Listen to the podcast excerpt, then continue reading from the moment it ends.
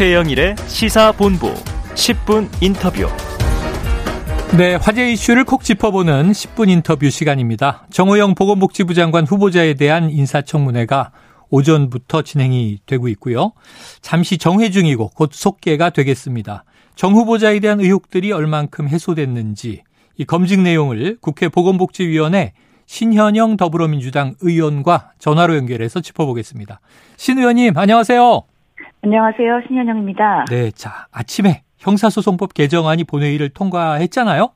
예. 자, 국무회의는 오후 2시로 잡혀 있는데 검찰 수사권 폐지한 공포 오늘 어떻게 전망하세요? 예, 오늘 아침에 본회의에서 형사소송법 개정안이 통과되면서 많은 우리 더불어민주당 의원들은 박수를 쳤습니다. 네. 정말 검찰이 앞으로는 정치 검찰이 아닌 어, 정말 국민을 위한 검찰로서의 신뢰를 회복할 수 있는 계기가 마련되는 첫걸음이지 않을까 싶은데요. 음. 오늘 사법개혁특별위원회 설치건도 통과된 만큼 네 앞으로는 국무회의 오늘 오후에 거쳐서 발표가 되면 중대범죄 심사 청 설치 법안 등 포함해서 검찰 수사 기소권 분리에 대한 정상화에 대한 방법론적인 실무가 어, 차근차근 진행되지 않을까 싶습니다. 앞으로 이 검찰과 경찰 이런 수사기관들이 더 전문성을 강화하고 또 균형과 감시 통제를 통해서 국민들을 위한 그런 어, 경찰과 검찰이 될 수 있도록 지속적으로 노력할 거라는 말씀도 드리겠습니다. 네, 앞으로 검찰 개혁이 이루어질 것이다. 오후 국무회의도 통과될 것으로 이제 보시는 거로 이해가 되고요. 자, 어제부터 네. 또 청문 전국이 다시 열렸습니다.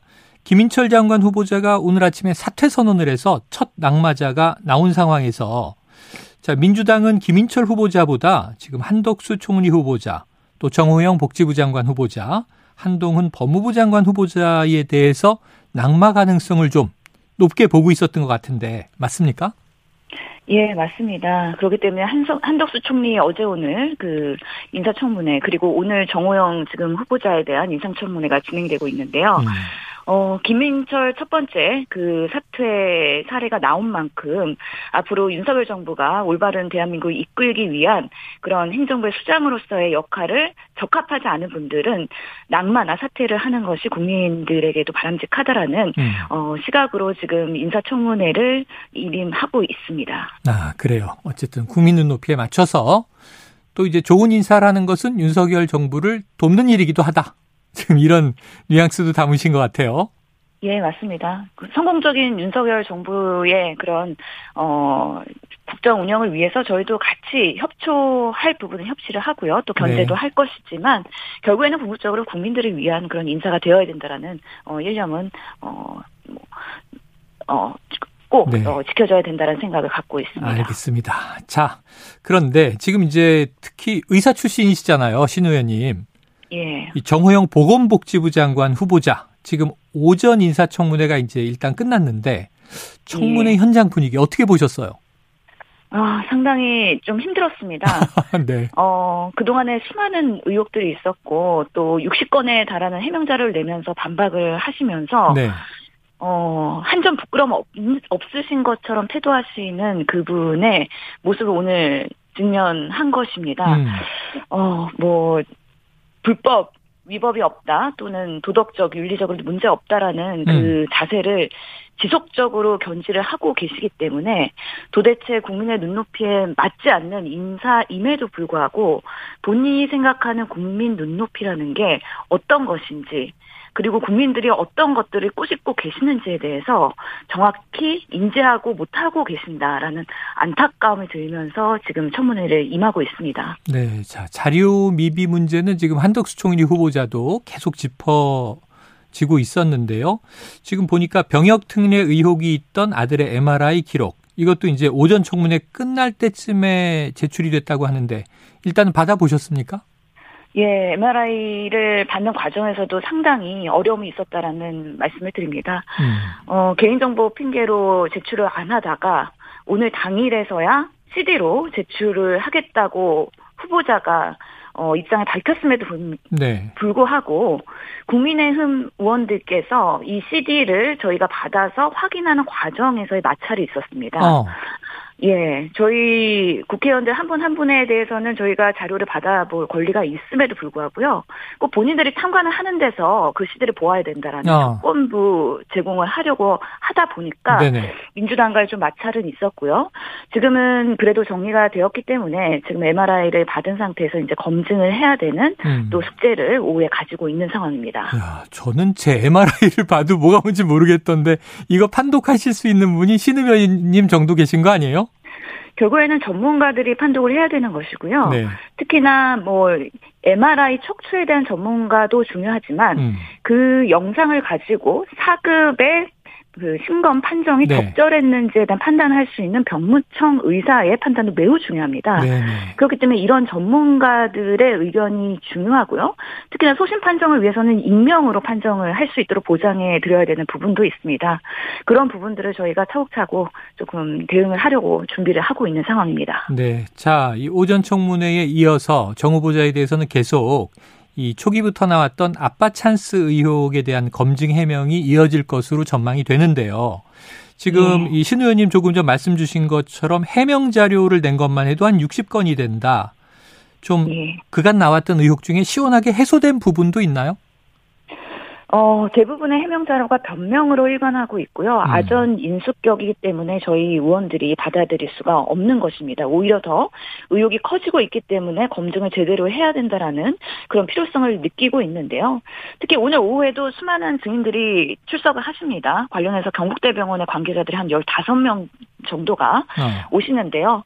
그동안 아이들의 그 입 시에서의 투명성과 공정성이 담보되었는지 과연 그리고 순혈주의가 팽배해 있는 경북대 병원에서 그런 구술이나 심사 과정에서의 만점에 대한 원인이 도대체 어떤 근거로 판단했는지 확인을 해볼 필요가 있고요.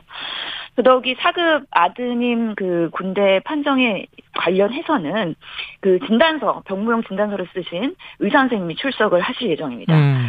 제가 증인 신문을 할 예정이고요. 어, 그 진단서에서의 허위가 없었는지에 대해서도 꼼꼼하게 따질 예정입니다. 네. 자, 오늘 김인철 후보자가 사퇴하자 민주당 의원들이 정호영 후보자에게도 이 사퇴 압박을 했다. 이런 이제 보도가 나왔어요.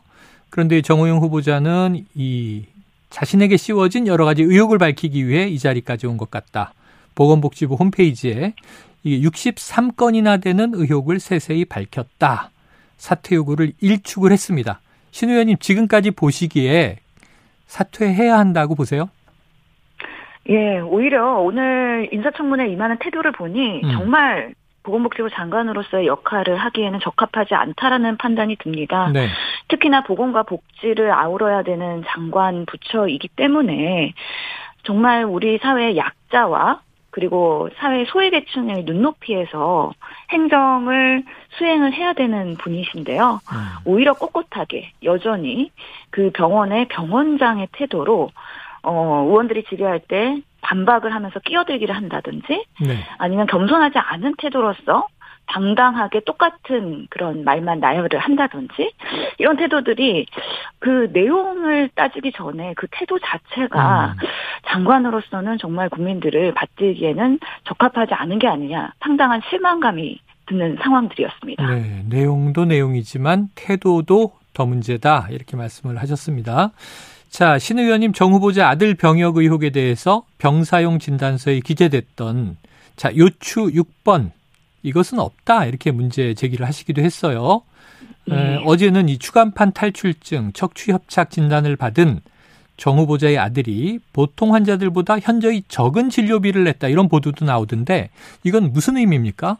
예, 그 군대 판정에 대해서는 우리 국민들이 상당히 공분을 사실 수 있는 부분인데요. 네. 많은 20대 남성들이 허리 디스크로 어 군대를 뭔가 면제받기를 원합니다. 네. 그럼에도 불구하고 대부분의 그 허리 디스크가 있는 환자들이 어 2급 판정이나 아니면 그 이상의 판정을 받기 때문에 음. 사실은 공익으로 면제받는 게 매우 어려운 것이죠. 네.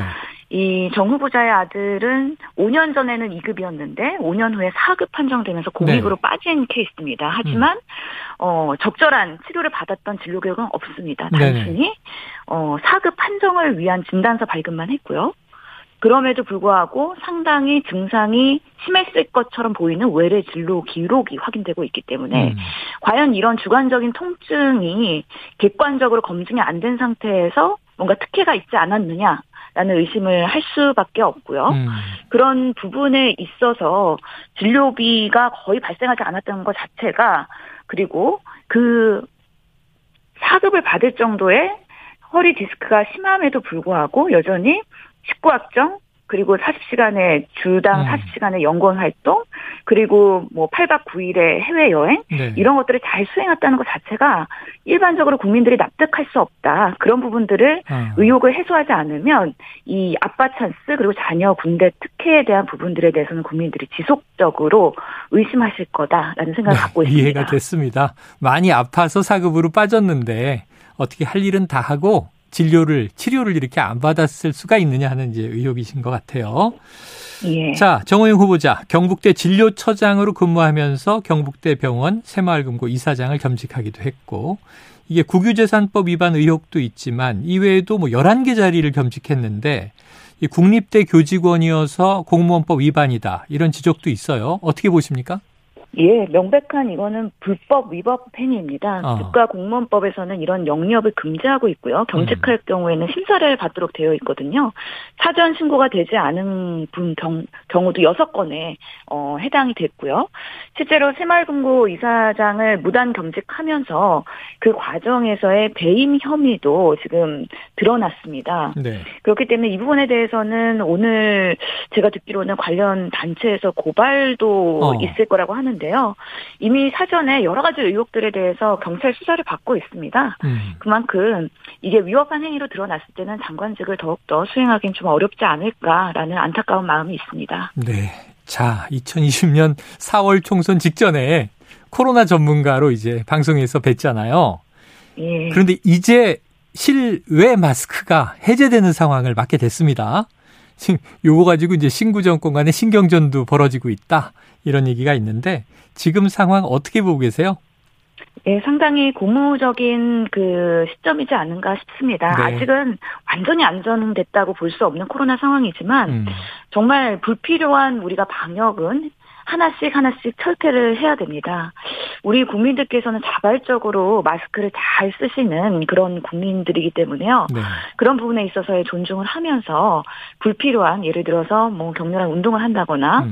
어 여러 가지 시외에서 활동을 할 때 있어서 굳이 안 써도 되는데 써야만 했던 그 불편함을 조금 더 하나씩 걷어들이는 게 네. 올바른 코로나의 합리적인 대책이고 그것이 유연성이 있는 그런 대안이다라고 생각이 듭니다. 네. 자, 빨리 이제 팬데믹에서 엔데믹으로 갔으면 하는 바람이 있고요. 그래도 아, 말씀하신 대로 참 우리 신중한 국민들이라 권장으로 바뀌었는데도 아직 다수는 또 쓰고 계신다고 하더라고요. 예. 자, 앞으로 잘 되길 기대해 봅니다. 오늘 말씀 여기까지 듣죠. 고맙습니다. 예, 감사합니다. 예, 지금까지 국회 보건복지위원회 신현, 신현영 더불어민주당 의원과 함께했습니다.